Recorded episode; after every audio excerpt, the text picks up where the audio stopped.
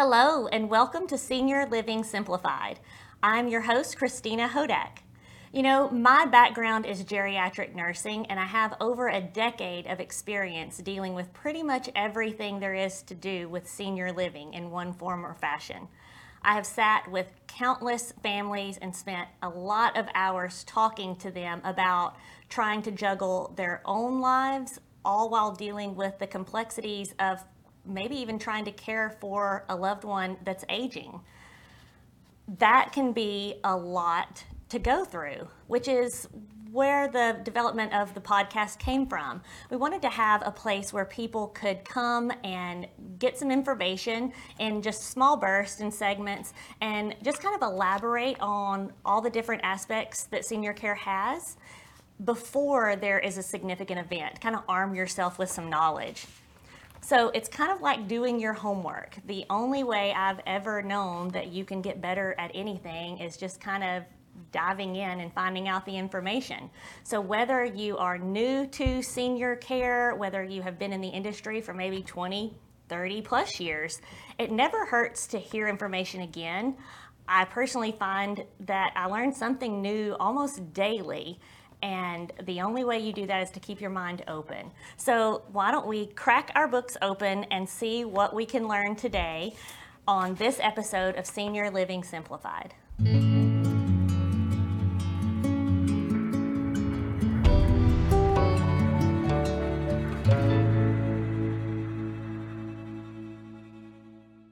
For today's episode, our focus is on hospice care and commonly ask questions. We might even dispel a few myths or two. We really want to talk about what hospice is and what it is not. So please help me welcome my guest, Waldo Rios. Welcome. Waldo is a geriatric nurse practitioner and founder of Knights of Comfort Hospice and Palliative Care. Welcome. Thank you for having us. Yeah, we, we appreciate it and we look forward to talking a little bit about what we do uh, how we do it, and um, why we do what we do. Well, for the viewers out there, Waldo and I have worked together in uh, several different cases within the communities. I'm the executive director of Sage Oak Assisted Living and Memory Care, and Waldo's company has aided a number of our families and just done a fantastic job. That's why I thought he would be a great resource to have on the show with us today. But before we start talking about hospice care and Knights of Comfort, why don't we take just a quick second to get to know you a little better, Waldo? Sure, sure. Uh, uh really, thank you for uh, uh, opening this platform to kind of diving into hospice. You know, that's uh, one of the things that we've uh, really taking uh, upon us to kind of put it out there. Uh, nobody likes to talk about hospice, but it's very important because we're all on this journey. Uh, we all have an internal clock that uh, is ticking, and, it's very important to approach it with an open mind. Um, but really, a little bit about me. Um, we'll first start with the name, just get the elephant in the room, address it. my name is Waldo, but um, uh, you know, and I, and I hear "Where's Waldo" all the time. I, I probably heard it two times on the way over here uh, uh, from a patient or a family uh, or some friends. Uh, but uh, my formal name is actually Waldfeld, German a first name, and Rios is my last name, Sp- Spanish last name, and that uh, came from my father, who uh, who was a classical music fanatic uh, in Nicaragua, and that's where my family's from. Uh, and uh, so he named me after Mozart, Wolfgang Mozart Waldfeld, uh, and my older brother's name Ludwig after Beethoven, and my younger brother got the Egyptian name Ramses, and my mother decided no more no more music names, and so. Uh, uh, coincidentally, we actually ended up being classical musicians before I embarked on this medical career. Uh, uh, and uh, that started really in elementary school when uh, a 72 year old retired violin professor came to PE.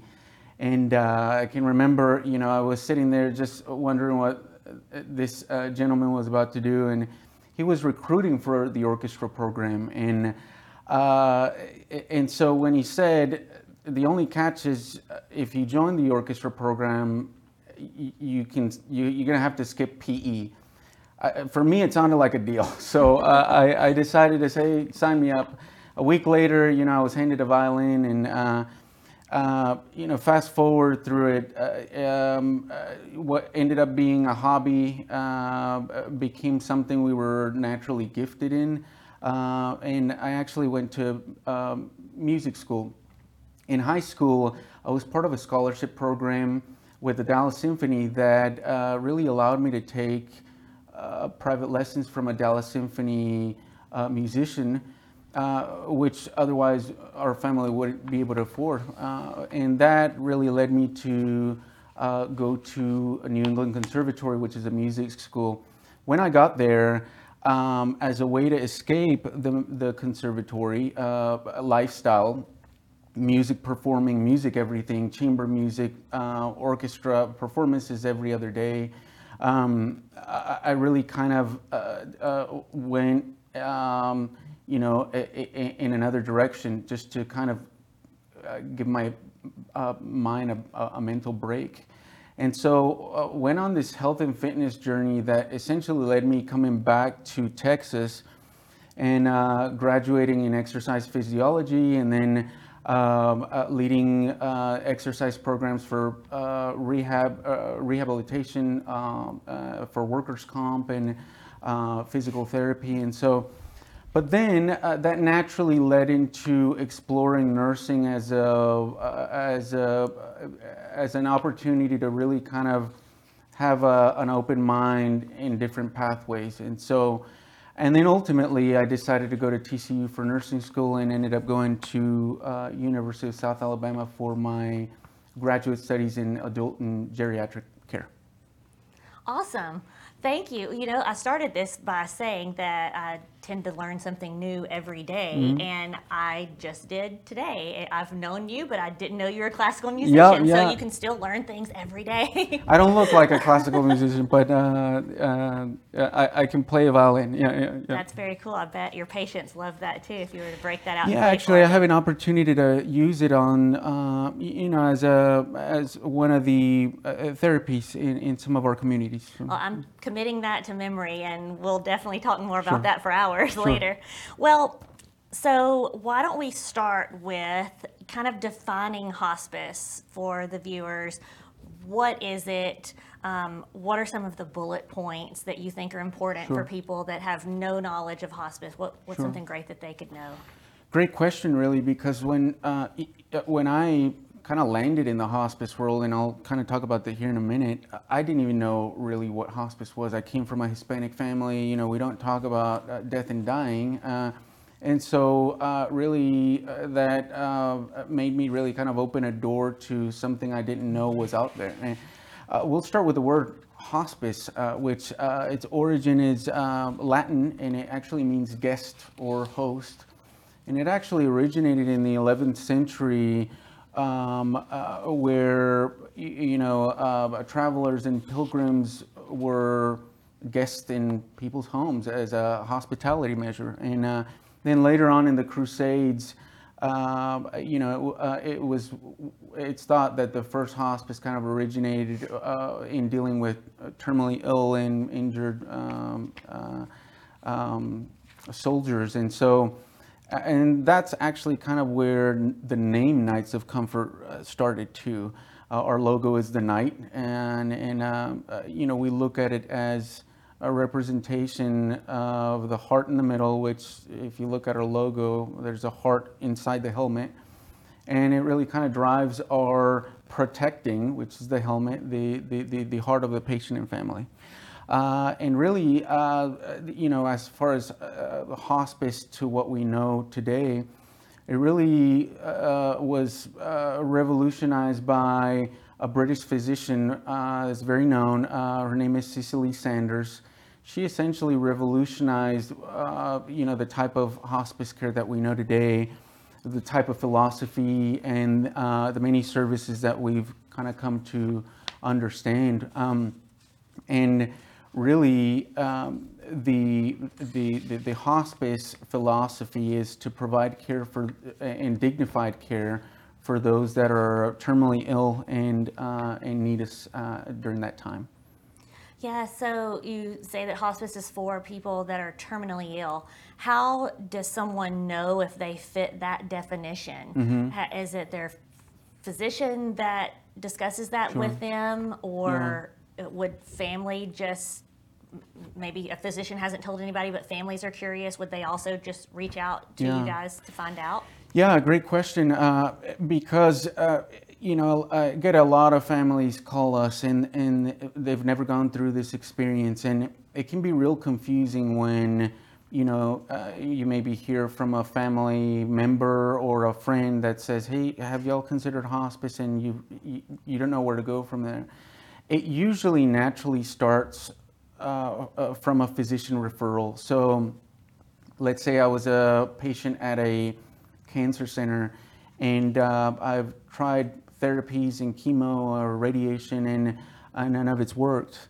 Well, um, you know, at that point, there's a very important decision to make if progression of illness has uh, continued. Uh, is uh, you know what what is the next step? And uh, that is uh, um, the conversation that a, a physician normally uh, initiates. Uh, uh, and usually, where we begin is getting that referral from a physician. But in many instances, we receive phone calls from families that are just looking for information.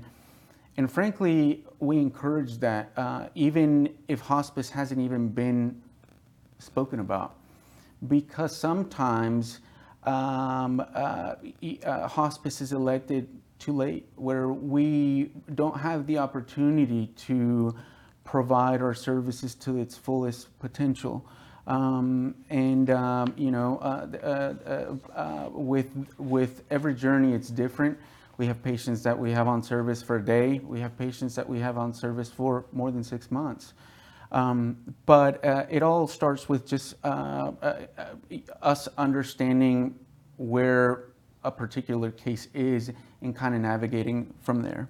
Yeah, I agree with you that it's better for families, even if they don't know if they have a ter- their family member has a terminal diagnosis or if there's not a clinician that's necessarily initiated it. It's much better t- for them to reach out beforehand, get the information, because when you come to that fork in the road where you need to make that decision, that's a very emotional time for a lot of families. So, getting the information when you're not in that terribly emotional state is going to be better for them in the long run because they will have had time to process the information before it's time to execute on that.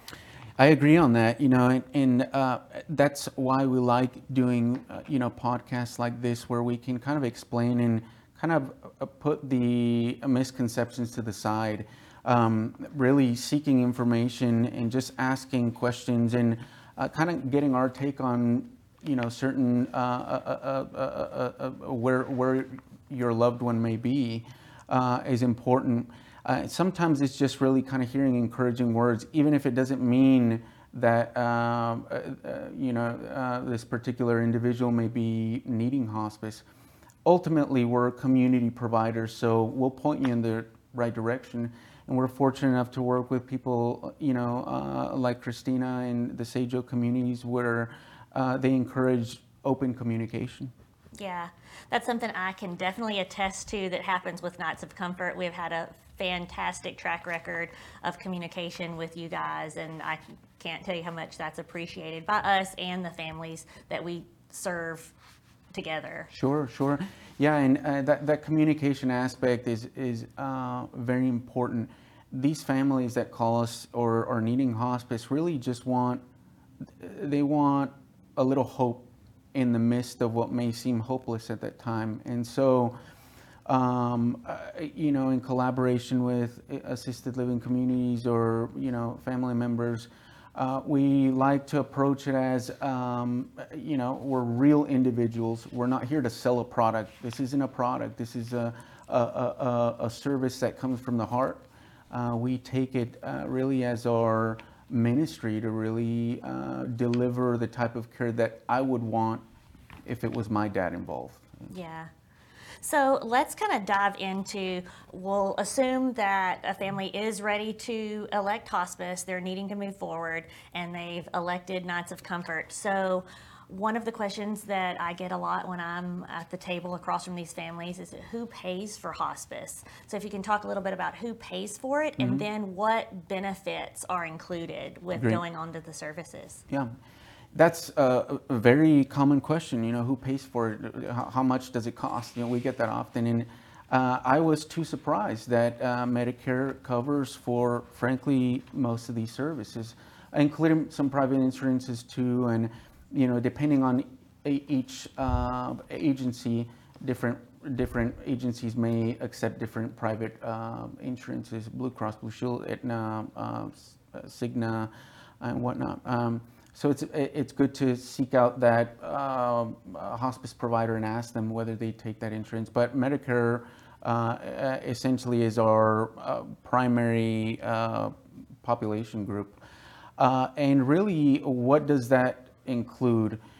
Uh, when that decision has been made that hospice is going to um, be elected, uh, it covers medical equipment, so hospital beds, you know, wheelchairs, um, uh, oxygen, um, the, the, the standard medical equipment, uh, uh, suction machines, and, and uh, really even things that may not be part of the standard, uh, you know, we, we, we look to cover too. Incontinent care supplies like pull-ups, uh, briefs, and things like that, wipes, gloves, and um, that comes part of the the um, uh, uh, hospice benefit. But the really the the core um, uh, benefit of hospice is really the uh, the uh, multidisciplinary aspect of care uh, that includes the clinical care, physical, the the emotional care, spiritual care, uh, not only for patient but their family too. We're talking about, um, you know, nurses, nurse practitioners, physicians that are going to be actively involved in navigating through this um, uh, journey uh, and really uh, uh, molding it to fit what what you need. And uh, in addition to chaplains who focus on spiritual care and um, uh, social workers who are there to, you know, help with arrangements or questions on advanced directives, et cetera. We also have, uh, you know, music therapists. We have volunteers. We have um, uh, certified nursing aides that, that, that take care of uh, your loved one uh, on a day-to-day basis. And, and so it's many different disciplines that are all well equipped to provide the care that, that, that uh, their loved one may need at that time. What does hospice not provide? Um, well, uh, any sort of aggressive therapy, elective surgery, um, uh, you know, um, uh, uh, uh, let's say I elected hospice and want to seek curative treatment, you're not in a contract. So at any point in time, you can choose to actually get out of hospice. Uh, we need to know, and you know, it, it- keep in mind it's not a contract; it's an election of service. So, and we always like to be upfront with families about that. Um, so it doesn't bind you to a certain, um, uh, you know, uh, uh, election. Uh, it's very fluid, uh, but it doesn't cover elective surgeries like you know hospitalizations, funeral arrangements. It doesn't uh, cover funeral services. Um, uh, but uh, all in all, it, it's uh, the, the hospice care benefit is pretty comprehensive, and uh, uh, uh, really depending on uh, what illness is involved, it kind of um, differs on what sort of needs may arise. So, for example, somebody with Alzheimer's may need, um, you know, uh, uh, uh, more um, wound care supplies if they have a wound versus somebody that is actively mobile and maybe has COPD or congestive heart failure or something like that. So it's very fluid in what we, we provide. Yeah, it's very individualized mm-hmm. too. I think when you were talking about the fact that it's not a contract, you're not mm-hmm. committed. If you elect this service, there's no, you're still in control, right? The mm-hmm. family's still in control. The patient, if they're still able to make those decisions, is still in control.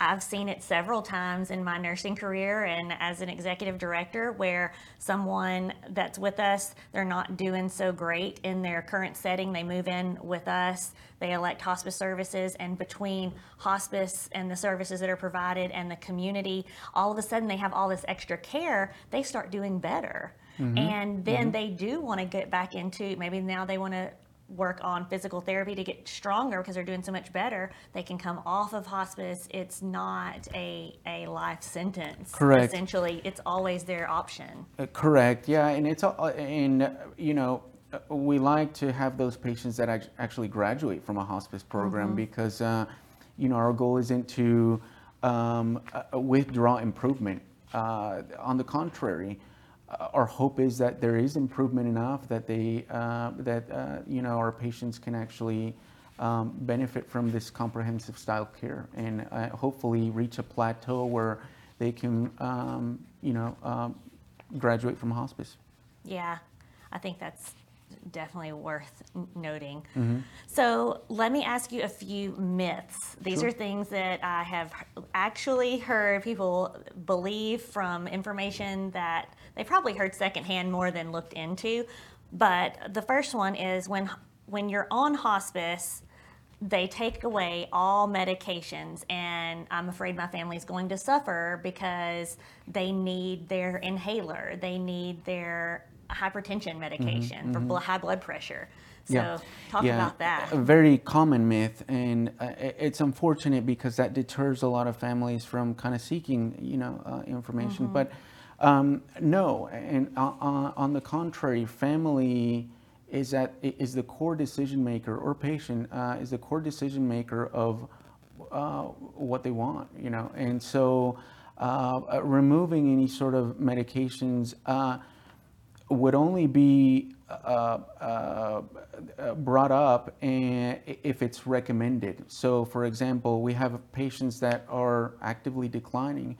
At that point, uh, perhaps some medications aren't tolerated in tablet form and they need to be switched in another form. And so, if it places the patient at risk, then the recommendation is always given, but it's not uh, it, it's not forced. they're still in control Correct. And, uh, and uh, so we like to kind of be upfront uh, on, um, and also really kind of do a comprehensive medication review to tell them the justification of each medication.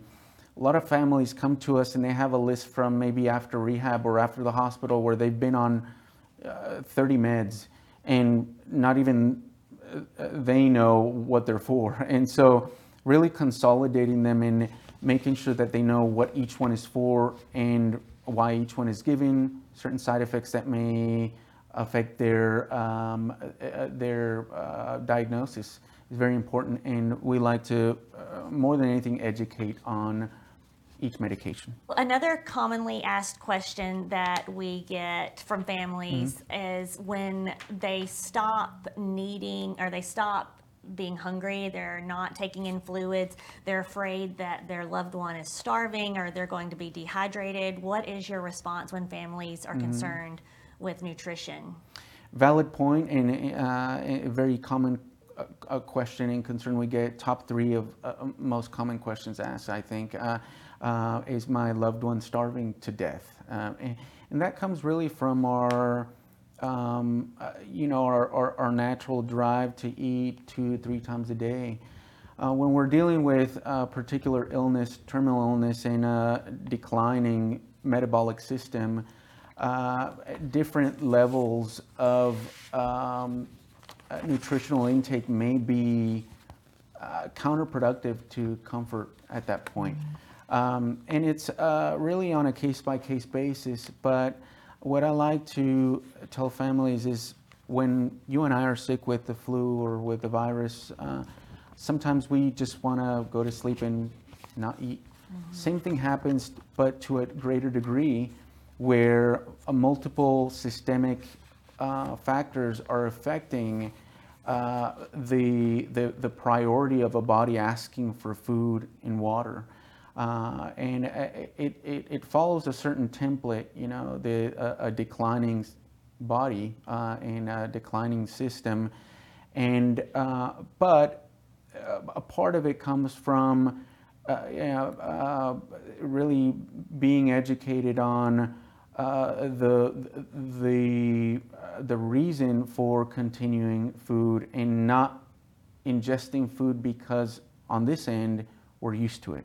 Um, in fact, uh, uh, research kind of shows that oral hydration via swabs uh, to a certain degree during the end life stages is more comforting mm-hmm. than providing, you know, um, actual fluid because of aspiration risk. And so there's many different factors to consider when we're talking about um, end of life care. Yeah, the system doesn't have to work as hard. Correct. To do correct, all of that. Yeah.